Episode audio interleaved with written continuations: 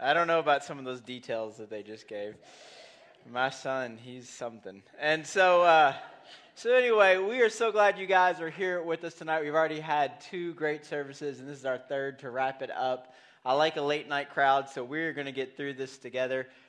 One of my favorite things about Christmas Eve, and even Christmas night, but Christmas Eve particularly, is when you leave here, I like to drive through town and see everything closed. I don't know why. It's like this satisfying thing to see all of that and everything turned off and shut down and stuff. It's just an interesting time of year. And so it's Christmas. I hope you're ready. I found out that Dollar General is open till 10, but you guys won't get out of here before then, so tough luck. All right, so one of the things that I've learned over the last 10 years almost of being a parent, and you guys can relate to this, it is a magical time for kids. For me, and probably most of you, it is the most exhausting thing that exists is Christmas. It is exhausting. It is nonstop. There's all kinds of things happening. Not going to get much sleep tonight, and then tomorrow it's going to be crazy. We're going to go visit all kinds of people. And so it's just kind of an exhausting time. But to be able to take some time every year, especially Christmas Eve and the night before last night, and just spend some time together and talking and singing some songs. And Christmas, I think that what's interesting about it is it's different, but it's always kind of the same. Does that make sense? And so every year it's kind of the same rhythm, the same pattern. The story that I'm going to tell you guys tonight, it's not like there's any new details that have come out, right? It's kind of the same thing, and so you expect me to talk about it, but it's kind of this weird thing that we do. But the other thing that's weird about Christmas is just all of the stuff that comes with it. And I was trying to do some research about this, just all of the things and all the traditions and all the habits and things that we do when it comes to Christmas time. One of my favorite comedians, Jim Gaffigan, he has a bit about the oddity of Christmas. And he says, you cut down a tree and bring it inside. You take your decorations and put them outside. Then you hang your socks on your fireplace and fill them with candy. It kind of sounds like the behavior of a drunk person, right? I mean, it just is, it's kind of this weird thing. And the whole thing we do so that tonight a man will break into your house and eat your food and leave you gifts, right? I mean, it's just, it's a weird thing, and we all do it for Jesus. And so it's just a weird thing. I mean, even like Santa Claus and Saint Nick, if you know the story of how Saint Nick kind of got started, one of my favorite stories about Saint Nicholas is that in 325 in the Council of Nicaea, they're having a debate about the deity of Christ, and this is when they're starting to make Christmas kind of a holiday, and they're having this debate about it, and Saint Nick is arguing with this guy named Arius, and they're arguing about the deity of Christ and how we should celebrate it and all that stuff.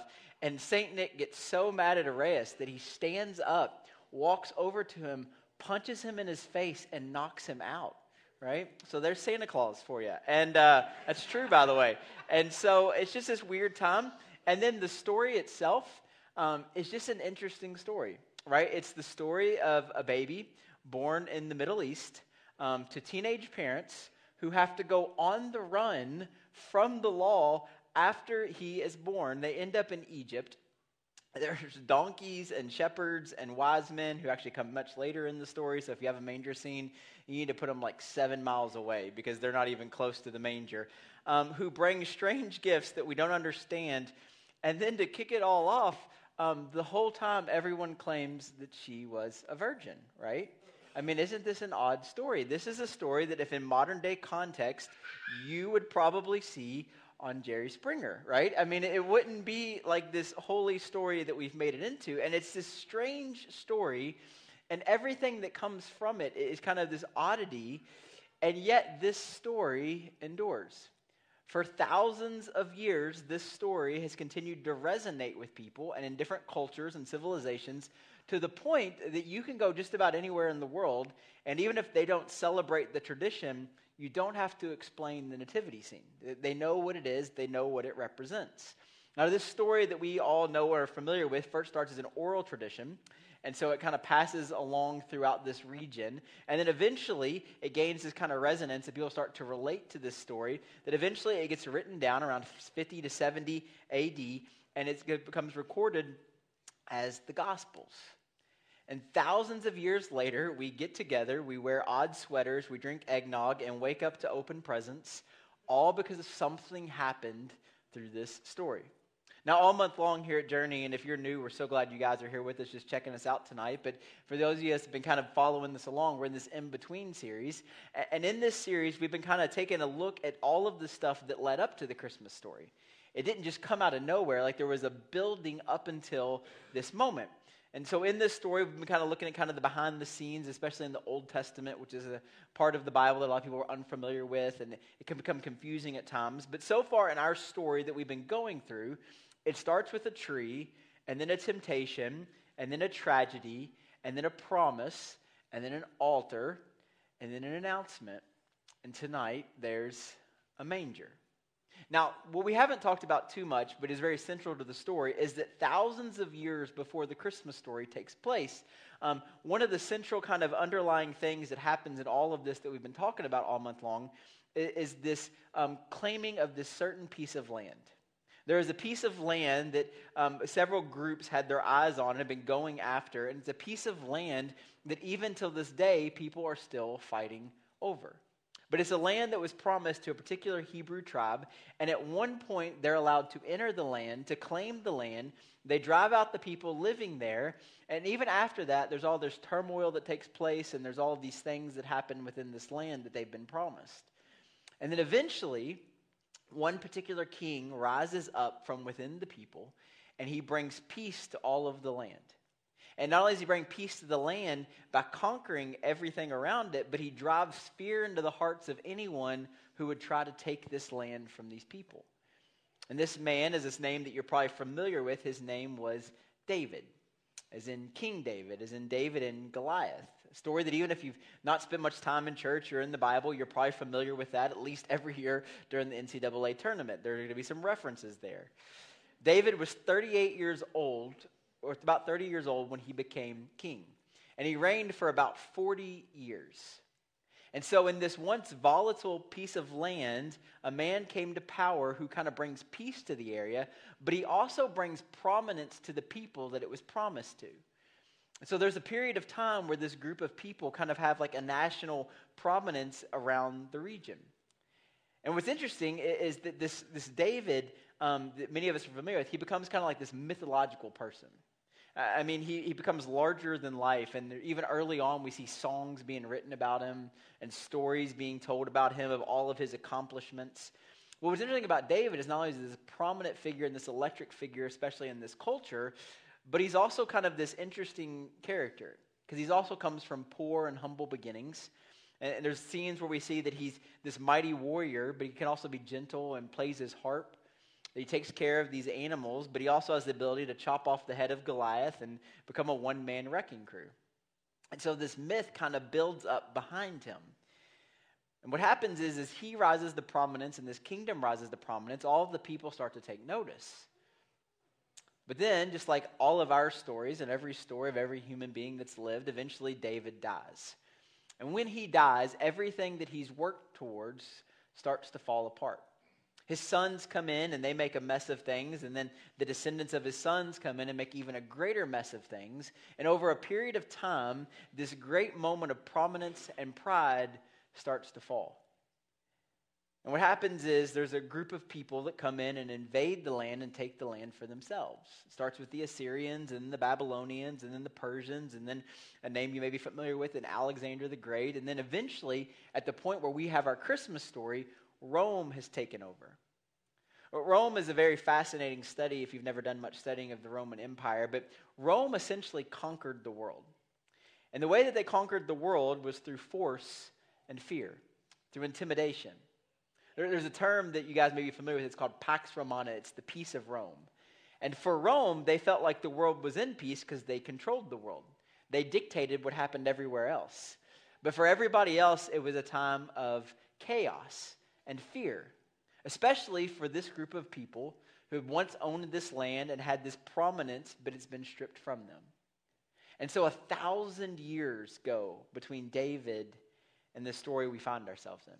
1,000 years of defeat and humiliation and being conquered and enslaved, having your pride ripped from you. And so if you're a good, God-fearing first-century Jewish person, you've lived with this defeat and shame. And what's interesting is you're supposed to have the God who's above all the other gods. And yet, for some reason, it feels like you keep losing. And all you want is for it to go back to the way it once was. And that sentiment, I think, that we can all relate to, especially as we enter out of 2021, right? That we wish that in some ways it could go back to the way that it once was. I mean, do you guys remember 2019? It was pretty good, right? And then the last 2 years have just been thing after thing after thing. And so they wanted a new David. They wanted someone who would come in and be a warrior and lead them to the land of prominence and lead them to the mountaintop again. That's what they hoped for. But as we've seen over the last few weeks, the system is messed up. Even the religion has become stale and cold. Things aren't going well. And at this point in the story, there's been 400 years of silence, as we talked about last week. And people seem lost and hopeless. The story has gone off the rails. And then enters the character that nobody saw coming, a teenage girl. Have you ever met one of these, a teenage girl? This is the part of the story that no one saw coming. And so this first story circulated early on in the tradition, and eventually it's found in the Gospel of Matthew and Luke, about Mary. Mary, who was pledged to be married to a man, a descendant of David himself, named Joseph. And a plan is set before her of what God is going to do in the world and her role in it. And the Bible tells us that when she hears all of this, that she's deeply troubled, as any of us would have been as well. And the angel wants to assure her that this is the plan from the beginning. And so in Luke chapter 1, some of the famous verses of the story of Christmas, we see the angel speaking to Mary. And here's what it says. It says, "But the angel said to her, 'Do not be afraid.'"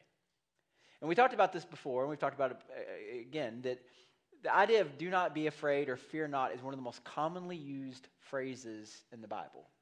This idea of God having to remind us that he's got it under control, even when it seemingly doesn't appear so. And so he says, "Do not be afraid, for you have found favor with God. You will conceive and give birth to a son, and you are to call him Jesus. He will be great, and he will be called the Son of the Most High. The Lord God will give him the throne of his father," and here's that name, David. "And he will reign over Jacob's descendants forever. His kingdom will never end." Now imagine that you heard that, and you heard the name David, and you heard the word kingdom, and you heard that it will never end. What do you think is about to happen? There's no way to take the political realities out of this story from the world that they lived in. And so anyone that heard this story, they believe there's going to be a new David, which means that he's going to throw off the Romans and the land will have peace and they will have rest and they will come to prominence again and there will be greatness. And this king, like David, will rule with a fist. But what we know is that's not what happened. And what happens is not what anybody expected. And maybe that's the point of the story sometimes, is it's not what we want, but rather what we need for them and for us. But something does happen, and that thing that happened has endured even in the world that we live in. Now, another interesting detail is outside of Mary and Joseph, the first group of people to know that the Savior has been born, that Jesus has been born, is to a group of shepherds out in a field by night. Now, what you have to know about shepherd boys in the first century world is that these were often the lowest of the low. These were poor kids. These were teenagers at best. So if you have on your manger scene with beards and all that, you need to paint all that off because these were kids. And they're out in a field at night keeping watch over flocks that probably don't belong to them. They're probably in some ways indentured servants of some sorts, or they're keeping the flocks of Rome, or they're keeping the flocks for the priests to be slaughtered at Passover. And this lowly, insignificant group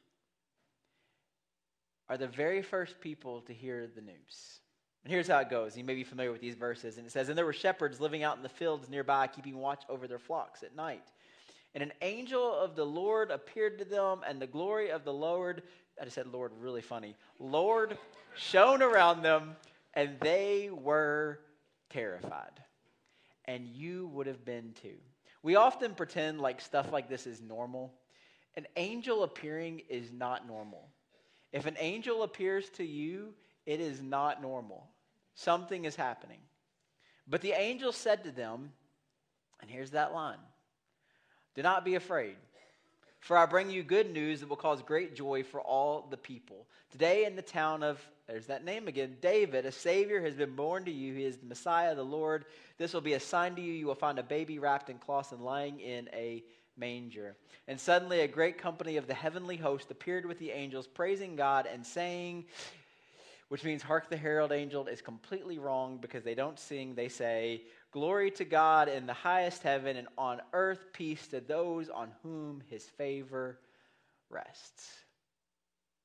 Now, a couple interesting things about this story.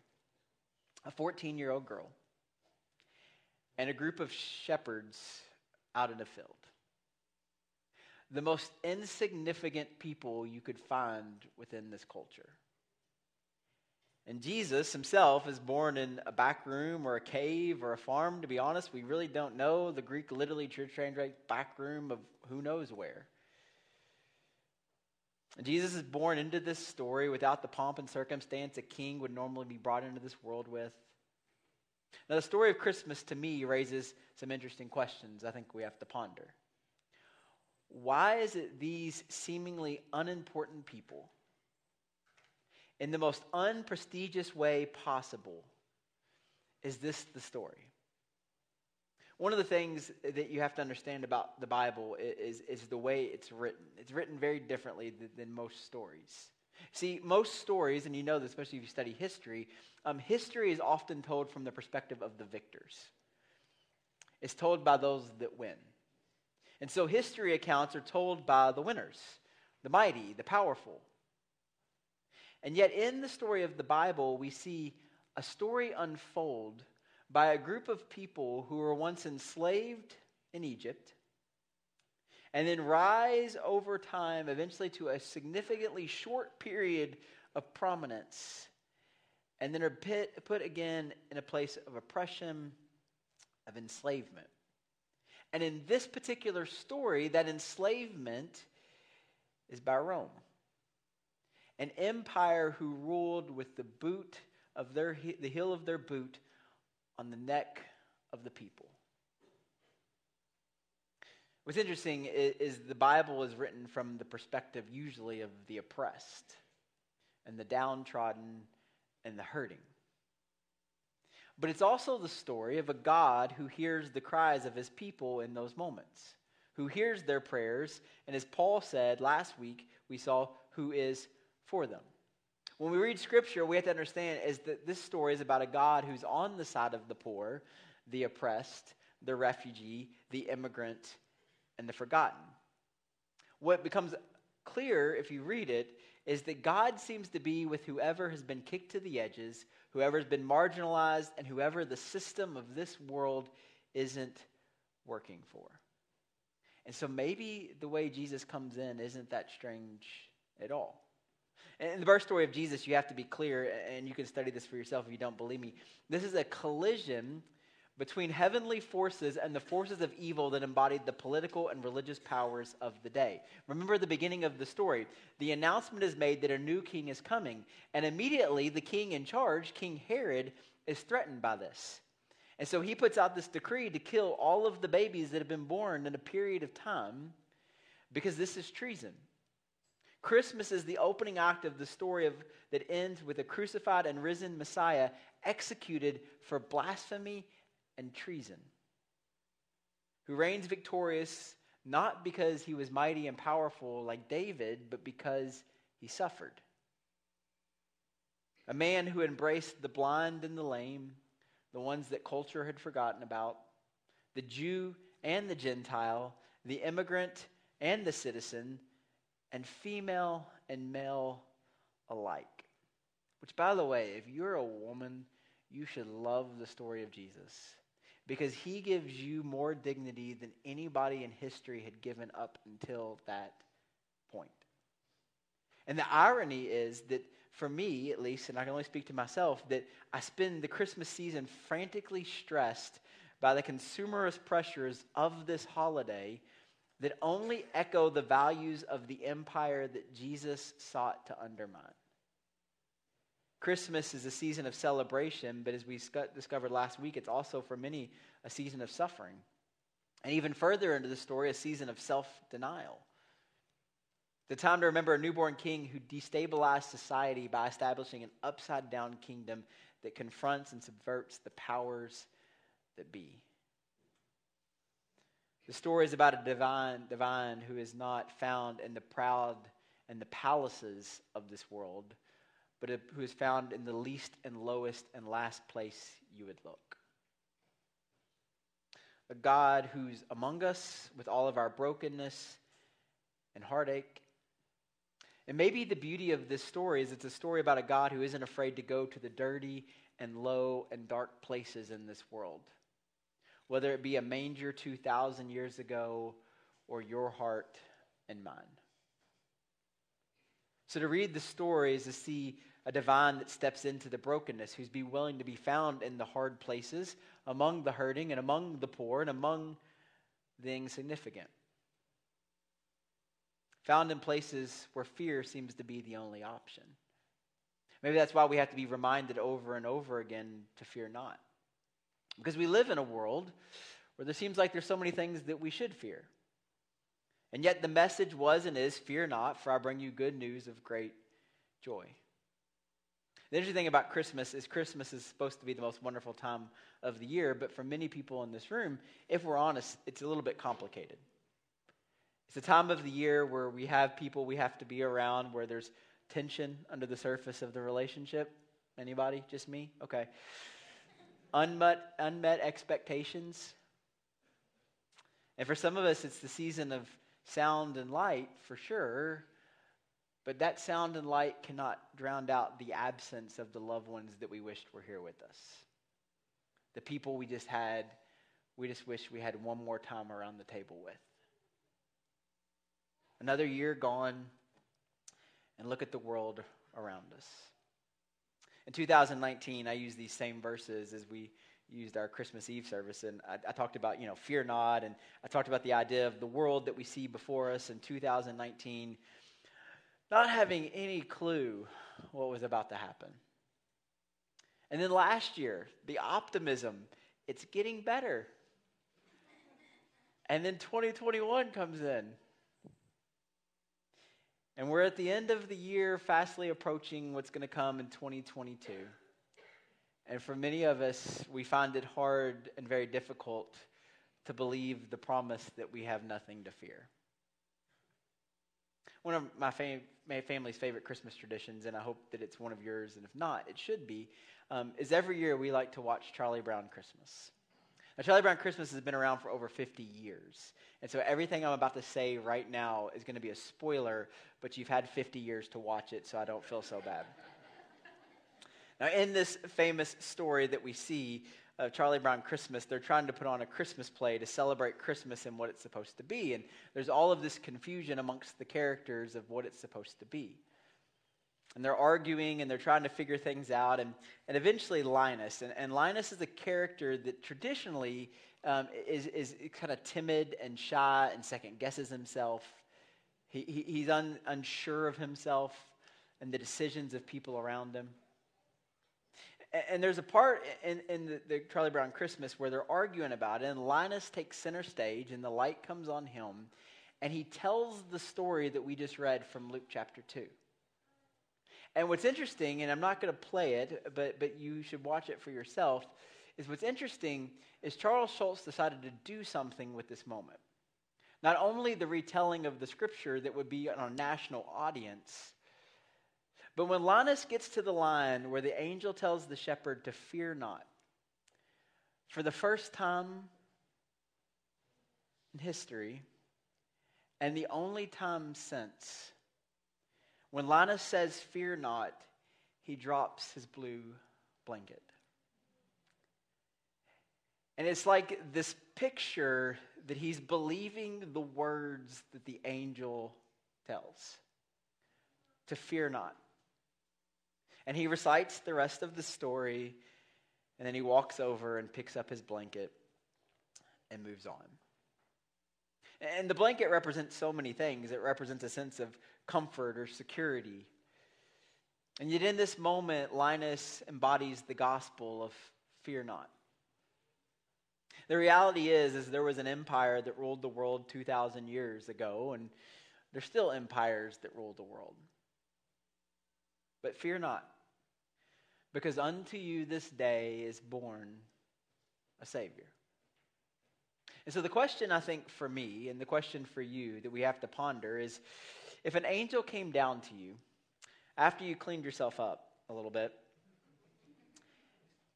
what would they tell you not to fear? What is the thing that in 2021 and going into 2022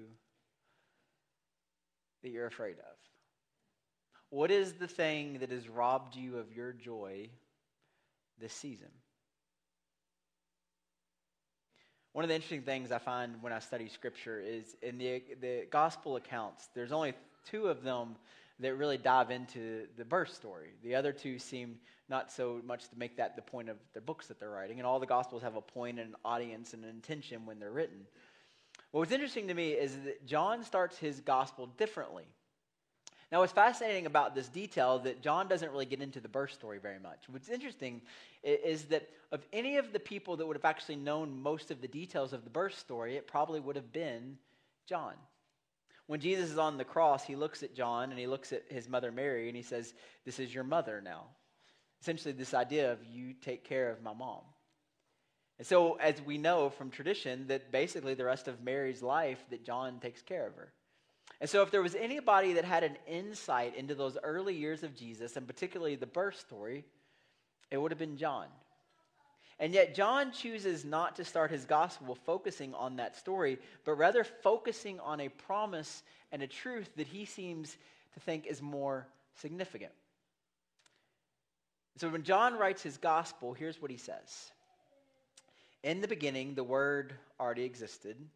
The Word was with God, and the Word was God. He existed in the beginning with God, and God created everything through him, and nothing was created except through him. The Word gave life to everything that was created, and his life brought light to everyone. And here's the line. The light shines in the darkness, and the darkness can never extinguish it. Now, it's a great Bible verse. But here's why I know that's actually true. Is because a group of Gentiles from Bullitt County, Kentucky, are sitting in a room at 941, 2,000 years, and culturally couldn't be any different from this story. And you're here. And not just you, all over the world. There are people gathered tonight celebrating this story. Because no matter how dark it got, and no matter how much the scandals of church history, no matter how much Vespasian or Nero, and you may not know those names, but those were the Caesars that come after this story, and they did everything within their powers to eliminate this story. No matter how dark human history has got, the gospel still shines through today. And during the Christmas season, we're all confronted with problems we can't solve. And we'll sit down tomorrow with people we can't control as much as we'd like to. And expectations we often can't meet. And maybe we have to remind ourselves in this season is that Christmas isn't the most wonderful time of the year because of just what's happening right now, but because of what's already happened. And maybe Christmas isn't the most wonderful time of the year just because of who's around us, although that's important. But maybe it's so wonderful because it's a reminder of who is with us and who is for us. There's this great verse that John writes later in his letter that he writes to the church in John chapter 1. And here's what he says. He says, perfect love casts out fear. And what many of us need to be reminded of is the love that God had for us, that he sent his son into the lowest of lows, into the darkest of darks for us. And not only does he send him, but one of the great promises that we see in Matthew chapter 1:23 is when the angel is talking to Mary, he says, and when you name him, another name that you're going to give him is Emmanuel, which means God is with us. And God is with us, even in the dark, even in the mess that we've made of our lives and collectively we've made of this world. He is with us in the pain and the heartache. And so, the message is, fear not. Because no matter how dark it gets, the darkness cannot overtake it. Not then, not now, not ever. And maybe that's why this story has endured.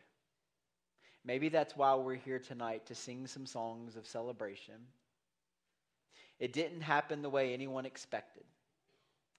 And maybe that's the beauty of the story.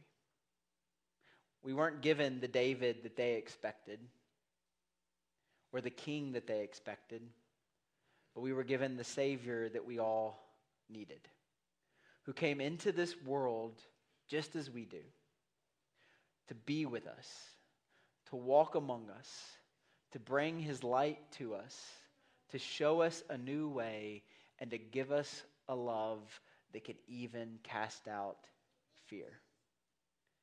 And for that, we can sing, and we can laugh, and we can dance, and we can wear ridiculous sweaters, and we can drink some eggnog, and we can spend time with our family celebrating the hope that we have in this story. Let's pray.